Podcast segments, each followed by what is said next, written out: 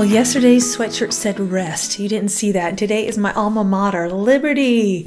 Hi, and welcome to the Bible Tribe. Word of the day.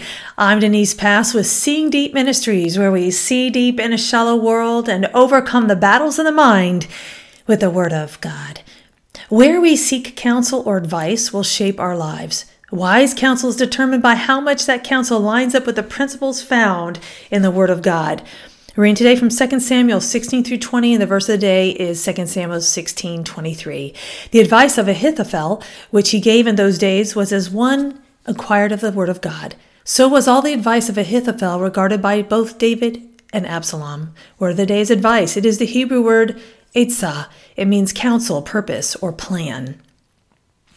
Absalom had conspired against his father David by sweet talking all of Israel and turning their hearts toward him instead of David. David had fled from Jerusalem to the wilderness.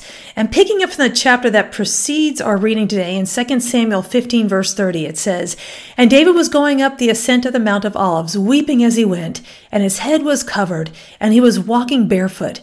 Then all the people who were with him each covered his own head, and they were going up, weeping as they went. Now someone informed David, saying, Ahithophel is among the conspirators with Absalom. And David said, Lord, please make the advice of Ahithophel foolish. It happened as David was coming to the summit where God was worshipped, that behold, Hushai the Archite met him with his coat torn and dust on his head. And David said to him, If you go over with me, then you will become a burden to me. But if you return to the city and say to Absalom, I will be your servant, O king, even as I was your father's servant in times past, so now I will also be your servant. Then you can foil the advice of Ahithophel for me. And this is exactly what transpired.